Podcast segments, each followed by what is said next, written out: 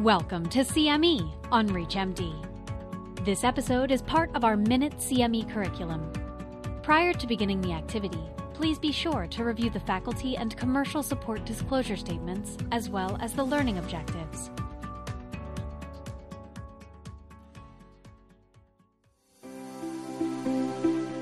Hello, and welcome to our roundtable discussion on chronic cough. I'm Peter Dicpinigaitis. I'm a professor of medicine at the Albert Einstein College of Medicine and the director of the Montefiore Cough Center in New York. And it's my pleasure to have with me my friend and colleague, Dr. Rachel Taliercio, who is the founder and director of the Cough Clinic at the Cleveland Clinic in Ohio. Rachel, great to see you. Oh, thanks for having me. So, we both deal with patients with chronic cough. We know that they're a very difficult group. Um, could you share with us what have you seen as the greatest challenge and difficulty that these patients face dealing with their chronic cough on a day-to-day basis? Yeah, I mean, in all of the patients that I have taken care of, chronic cough has a huge impact on their quality of life in all domains so physical, social, economic.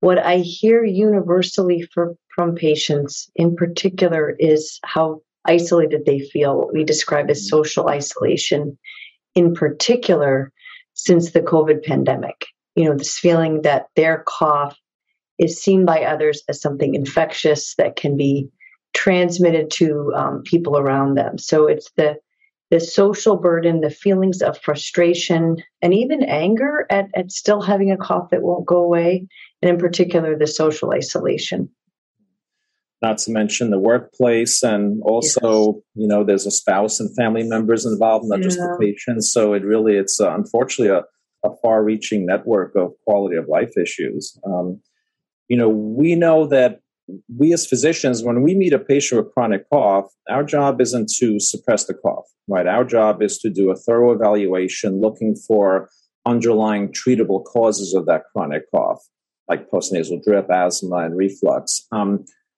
you run a cough clinic. Um, what have you found are the barriers to, to patients getting this workup or maybe getting the appropriate treatment trials for potential causes of cough? Yeah, you're absolutely right, Peter. There is this kind of churn through the healthcare system, lots of office visits, uh, seeing many different specialists for the cough.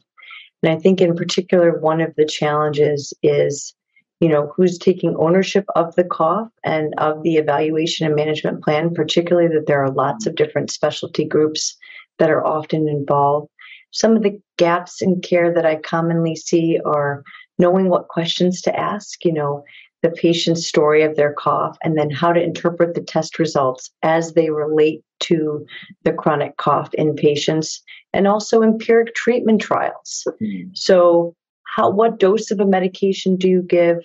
For how long? When do you assess the treatment response? And then making sure to have frequent check-ins with patients so there's not a delay in their care.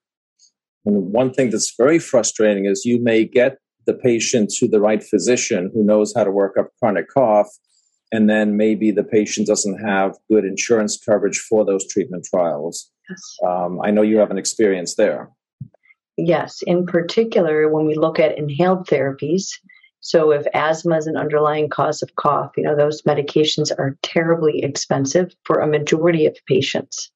So you might find the cause, have a great treatment plan, and the medication's not affordable.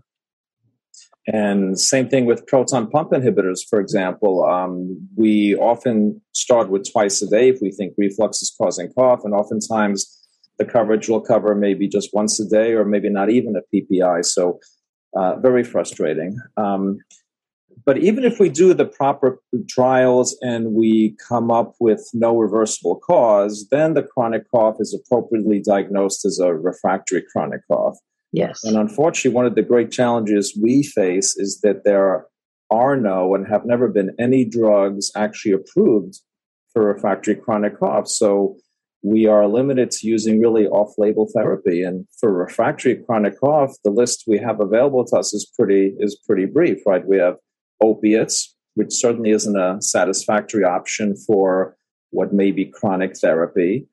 Um, so we then are using the so-called neuromodulators like amitriptyline and gabapentin that can be useful in, in chronic cough, but in my experience, have not been very good in terms of efficacy, but also oftentimes the dose of the drug needed to suppress the cough isn't tolerated from the standpoint usually of sedation.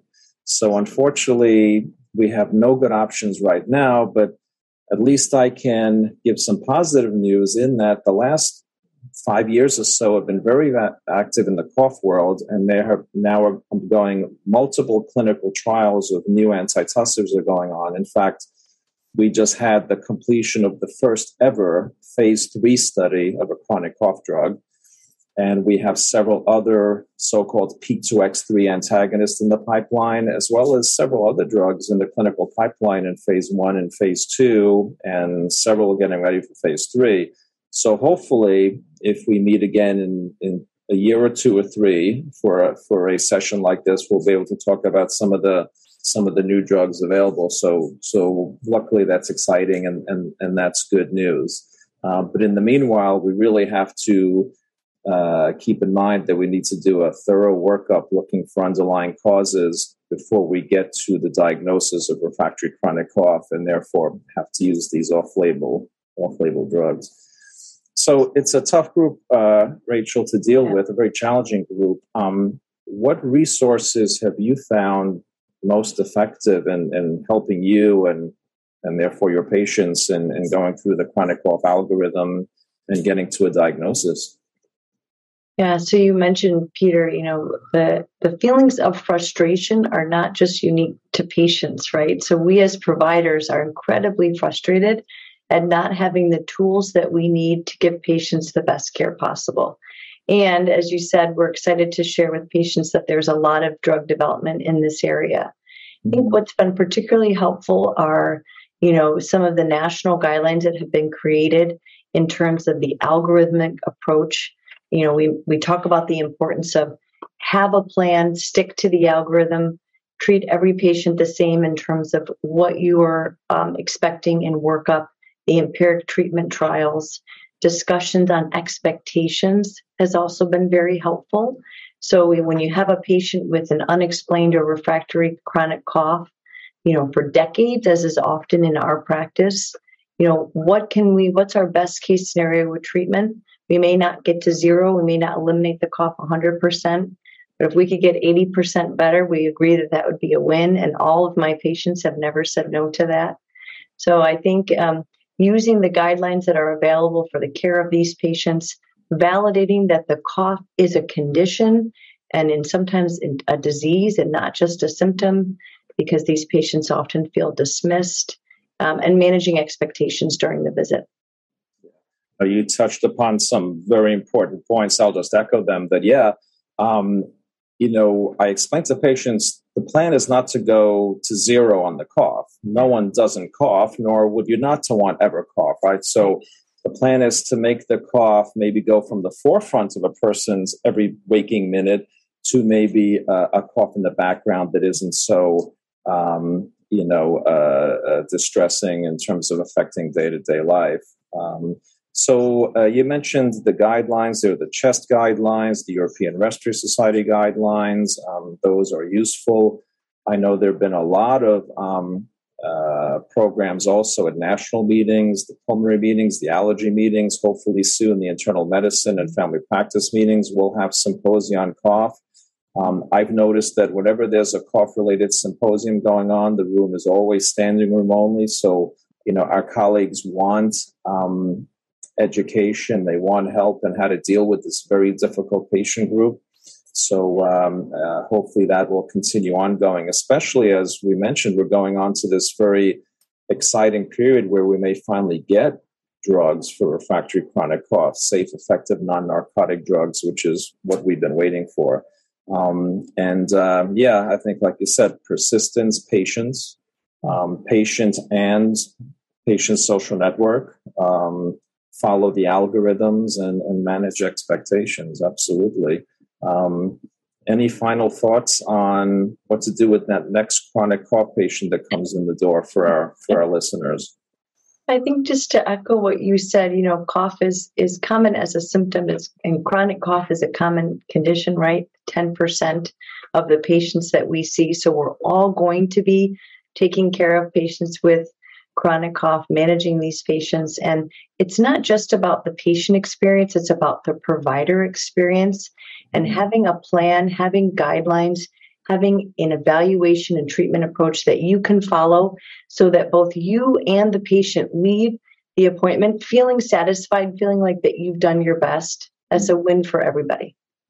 But that's a good point. Maybe from the point of the primary care physician, maybe identify colleagues in pulmonary allergy, ENT, and GI um, who you feel comfortable referring chronic cough patients to, maybe folks that have uh, expertise or an interest in chronic cough. So, um, another good point. Um, yeah. Rachel Taliercio from Cleveland Clinic, thank you so much for uh, joining me today for this discussion on these tough patients with chronic cough. Thanks so much. Thanks for having me. Take care. You've been listening to CME on ReachMD.